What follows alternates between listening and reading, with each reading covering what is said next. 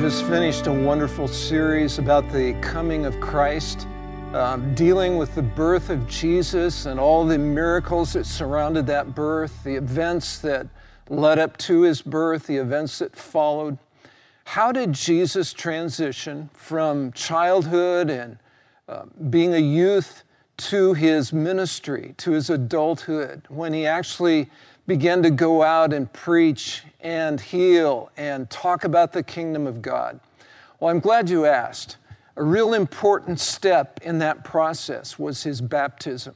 We're going to talk about his baptism today.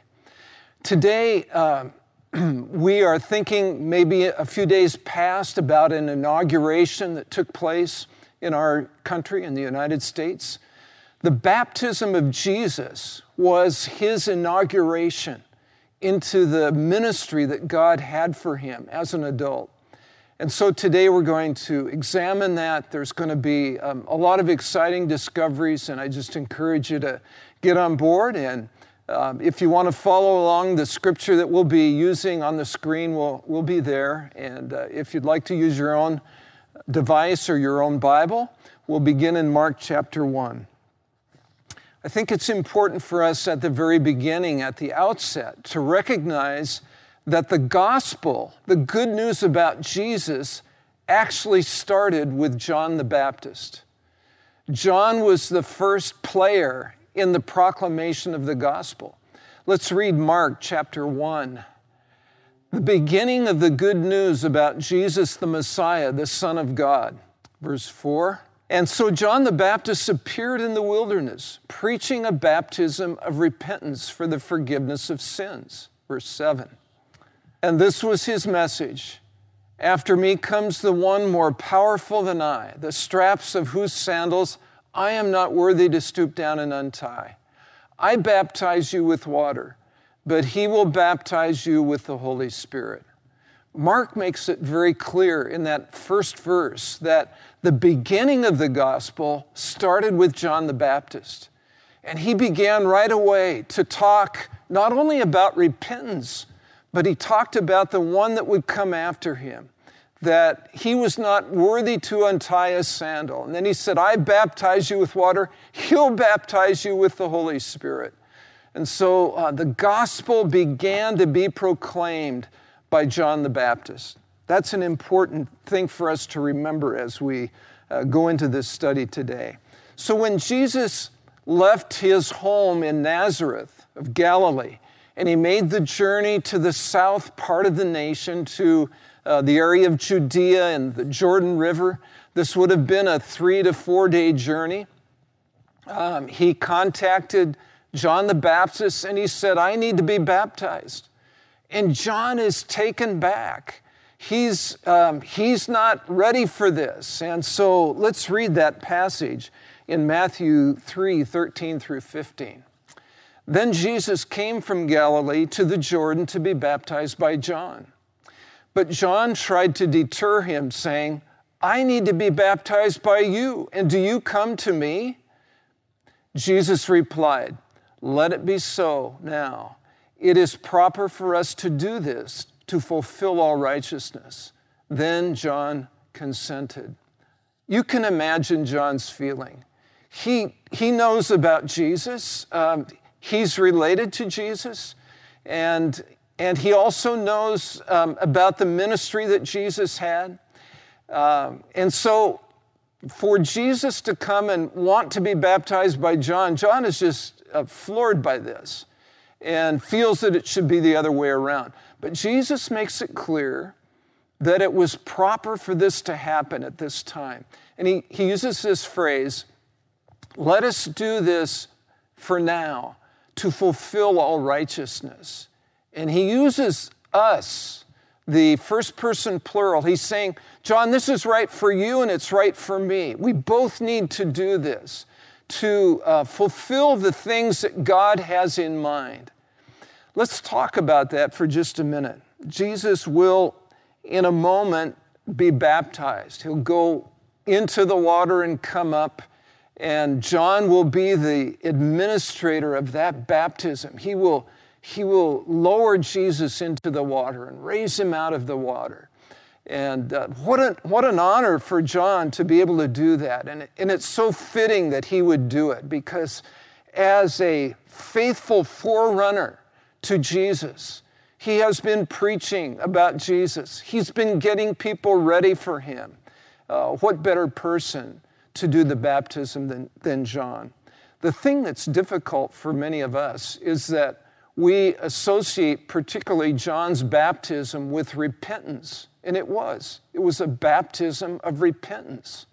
And so people would repent of their sins, and then, as a sign that that had taken place, they would submit to this baptism, be lowered into the water, be raised out, uh, s- signifying that um, dying to an old way of life and rising to a new way of life.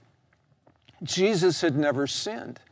And so for him to submit to this baptism seemed to be um, not quite uh, fitting.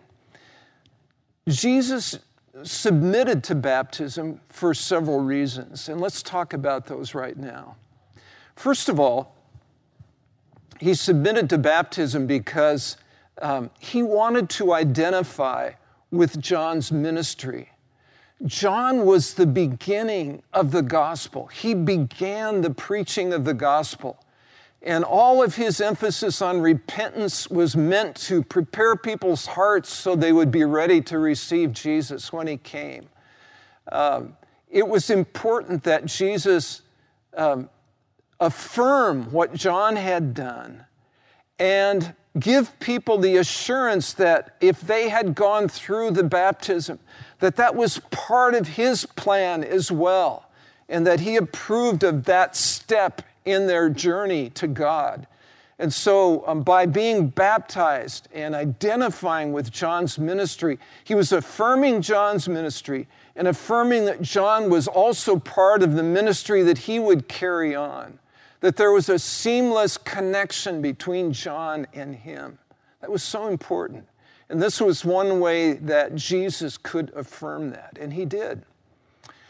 I wonder today, for us who are involved in the Lord's work, and I'm not just speaking about people who do it professionally, I'm talking about all of us who are believers. Um, do we affirm people who maybe don't have quite the same role as we do or aren't even part of the same group that we're a part of? And yet they're working for the same thing? What about, what about people that go to that other church that we drive by every week and we sort of wonder what goes on in that place? Do we ever pray for them? Do we ever thank God that they're holding forth the message of Christ from that church? Uh, that would be the character of Jesus to affirm and validate the ministries of people who are doing the same thing as we are. Now, not everybody has the exact same doctrine, doctrine. We don't have the exact same methods.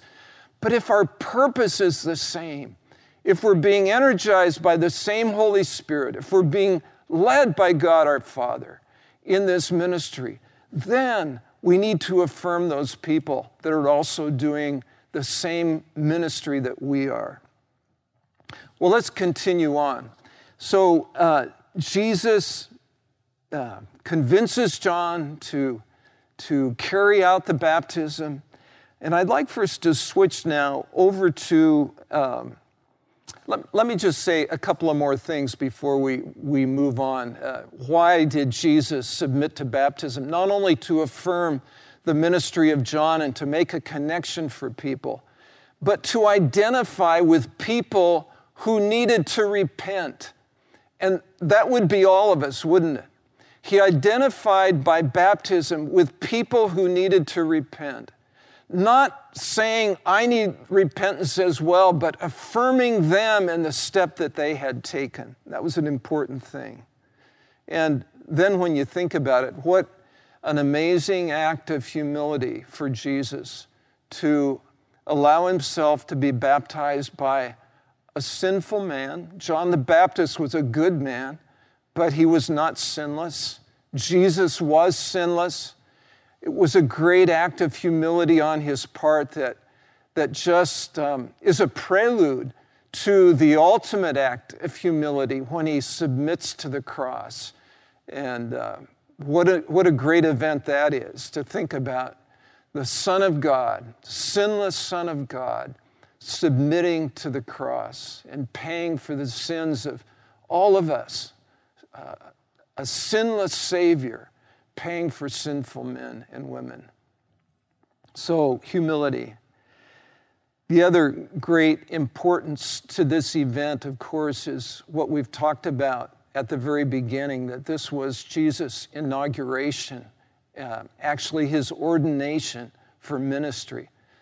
I remember uh, when I was ordained and being in a service with other uh, ministers who were going to be ordained as well. And we heard a message, and we had people stand over us and pray over us. And, and uh, we had taken tests ahead of time, and we had gotten rec- references, and we had been approved by our governing body. And, uh, and then we were declared um, fit to, to preach the gospel.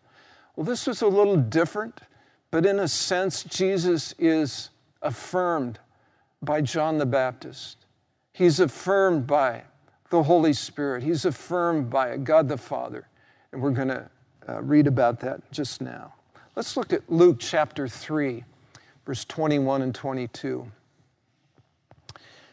When all the people were being baptized, Jesus was baptized too. And, uh, you know, it doesn't give us any detail. None of the Gospels gives us the details of him going under the water and so forth. But we do know that it happened. And evidently, after he came up out of the water, he was praying. And then the scripture says that heaven was opened. And the Holy Spirit descended on him in bodily form like a dove. And a voice came from heaven you are my son, whom I love. With you I am well pleased. And let's stop with those scriptures for just a minute. And we're going to talk about their significance. So, in the Old Testament, when uh, the high priest was ordained, you might remember that one of the steps in the process, um, in addition to the sacrifices that were made, is that a, a horn of oil was poured over the head of the high priest. And that was um, symbolic of the uh, fullness of the Holy Spirit coming on him and giving him the ability to carry out the work for which he was called.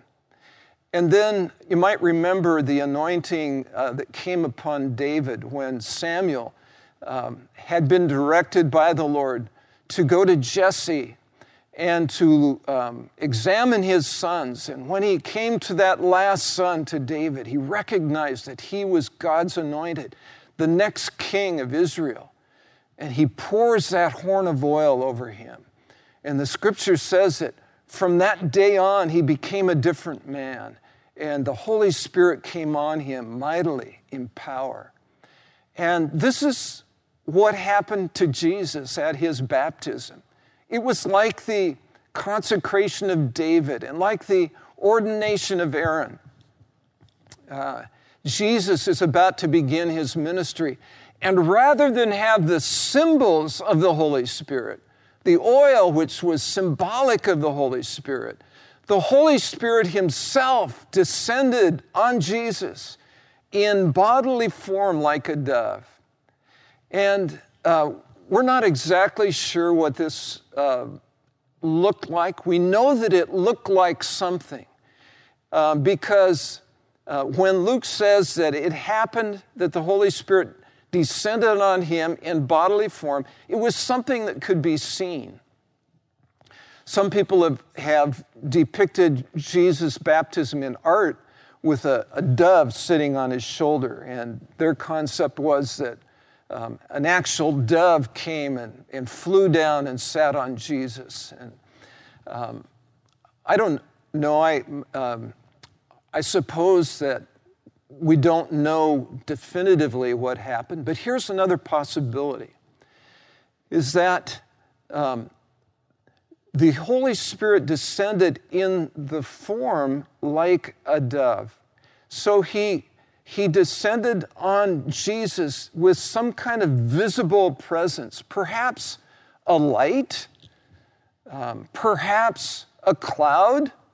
A cloud is, um, would be uh, fitting because in the Old Testament tabernacle and temple, when God's presence came upon either of those two places in great uh, force and power, the priests were not able to come in because a cloud would be present, and that was the presence of God, um, called the Shekinah of God. And um, so a, a, cloud in the form of a dove descending, kind of like a dove would, um, hovering, that could have been um, what it looked like. The important thing is not so much what it looked like, but that it happened we know that the Holy Spirit came upon Jesus and filled him um, and empowered him at his baptism. And so we had, um, we had the witness of the Holy Spirit at Jesus' baptism that he is God's Son and that he is um, capable for the ministry that God has brought him to earth for and the Holy Spirit is empowering him to do the work of, of, of God on earth. And uh, that's a, a very important thing to remember about Jesus' ministry is that when he functioned on earth, he was functioning in the power of the Holy Spirit and giving us an example of how we can function when we submit to the Holy Spirit as well. Not that we'll ever duplicate and um, equal his ministry, although he said that we would do greater things than him after he left. He operated in the power of the Holy Spirit, and that's how we operate and live our lives in the power of the Holy Spirit. Well, let's look at another passage because another witness to Jesus, another um, witness to his his uh, ministry and to who he was was John the Baptist. Let's read this passage, verse 29 of chapter 1, uh, book of John. The next day, John saw Jesus coming toward him and said, Look, the Lamb of God who takes away the sin of the world. Ooh, John recognized him and he was able to identify him. The Lamb of God who takes away the sin of the world. And then he describes um, his own experience, verse 32. Then John gave this testimony I saw the Spirit come down from heaven as a dove and remain on him. And I myself did not know him. Let's, let's pause there for just a minute. And, you know, in my mind, I'm thinking, okay, he's related to Jesus. How could he say he didn't know him? Uh, had he never seen him as an adult or uh, even as a child? I think probably what he was saying here was not that he didn't know who he was, but he didn't know for certain who he was until this sign that we're going to read about was displayed in him. And so he knew about Jesus, he knew about the works that he was doing, about his character and all of that but he's waiting for a particular sign which will confirm to him that he is the Messiah. Okay, let's pick it up again in verse 33. But the one who sent me to baptize with water told me, The man on whom you see the Spirit come down and remain is the one who will baptize with the Holy Spirit. Let's read that next verse. I have seen and I testify that this is God's chosen one. Okay, let's stop with these two verses. So, uh, John is saying, God gave me a sign. He told me, when you see the Holy Spirit descend on a person and remain on him, he is the one who will baptize with the Holy Spirit. He is God's chosen one. In other words, He is the Messiah. He's the one you've been preparing people for. He's the one who's going to baptize in the Holy Spirit. He's the one whose sandals you're not fit to uh, stoop down and untie. And so John was waiting for this to happen. He was waiting for this sign. And that's why we believe that um, when the Spirit descended, it was something visible that, that you could see and John could see. And so he saw this Spirit descend. And the interesting phrase also, remain on him. Does that mean that Jesus had a dove on his shoulder for the rest of his ministry? I don't think so. I think probably John was saying, I saw the Spirit descend on him, and I saw him remain on him by the works that he did.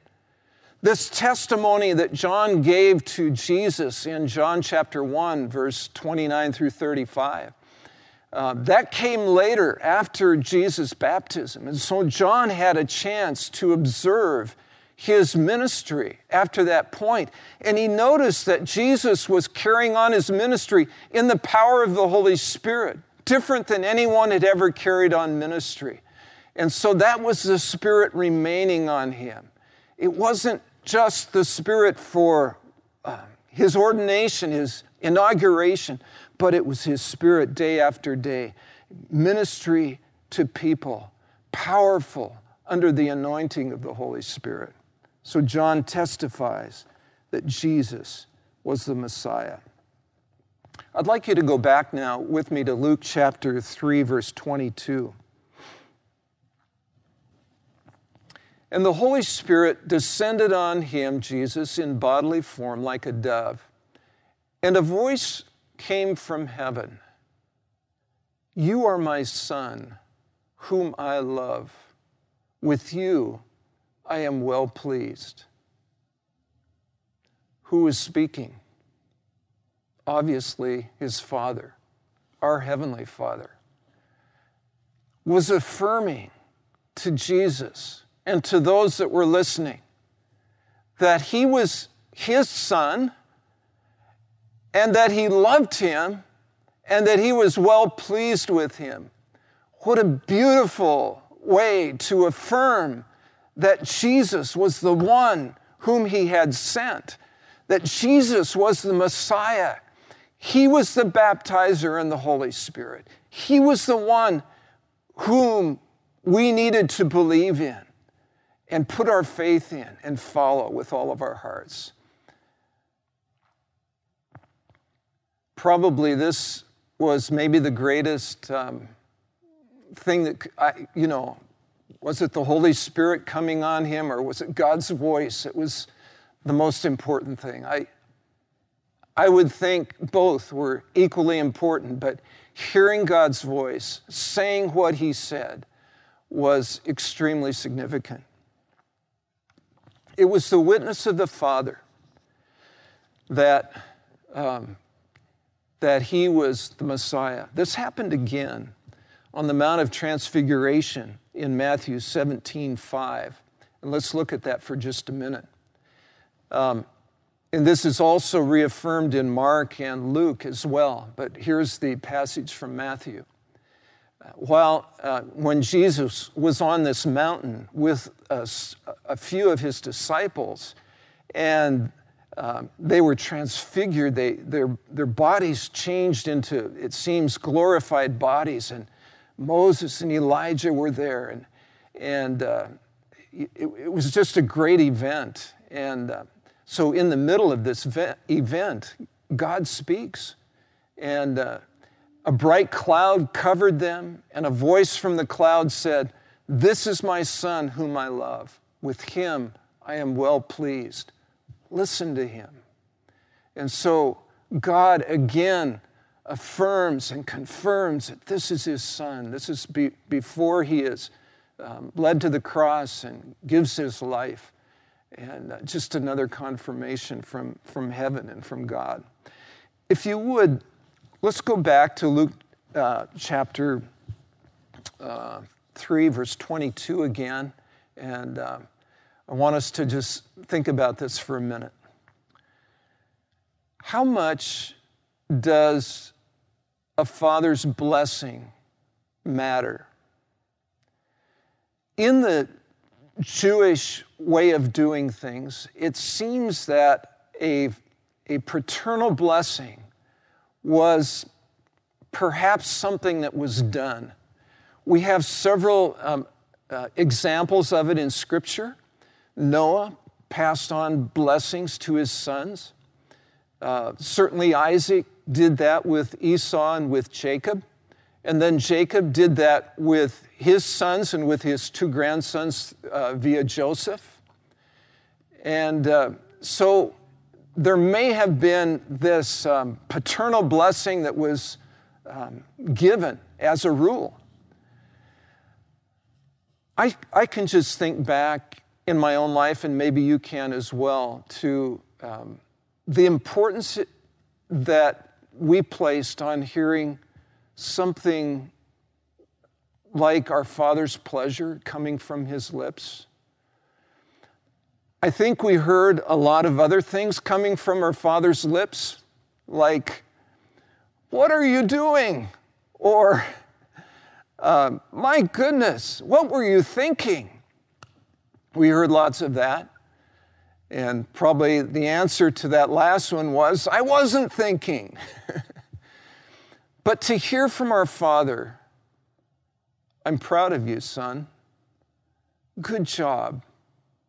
Oh, that meant a lot, didn't it? And uh, doesn't that mean a lot to hear that from somebody significant in our lives? Would that have meant something to Jesus to have heard that from his heavenly Father? You, you could argue that Jesus was God and God has no needs, and so Jesus would have had no needs, and therefore hearing that would have meant nothing to him. Uh, he was totally self sufficient. And yet, I, I don't believe um, being sovereign um, means that um, as sovereign God and Lord that um, experiencing things of love would be uh, not be important to him. In fact, if you look with me in, in another passage, John 5 37, we have, I think, confirmation that this blessing that he received from his father really did mean something to him. It's later in his ministry, he's confronting Jews and, and they're confronting him, and he's, he's um, arguing for the truth of the gospel.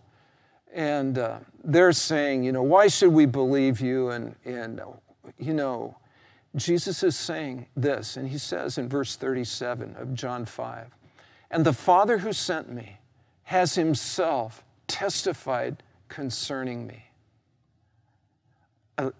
I believe he's referring to his baptism and to the Mount of Transfiguration. When he heard the word of the Father, This is my beloved Son, or You are my, my Son whom I love. With you I am well pleased. I believe Jesus carried that with him throughout his earthly ministry. I believe he drew strength from that.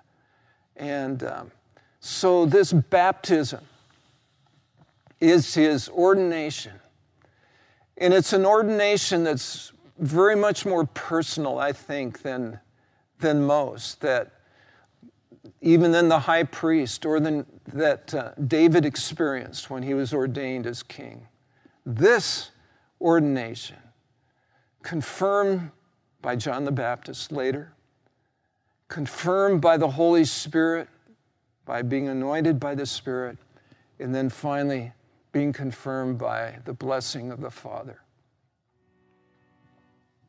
I'd like for us to close today.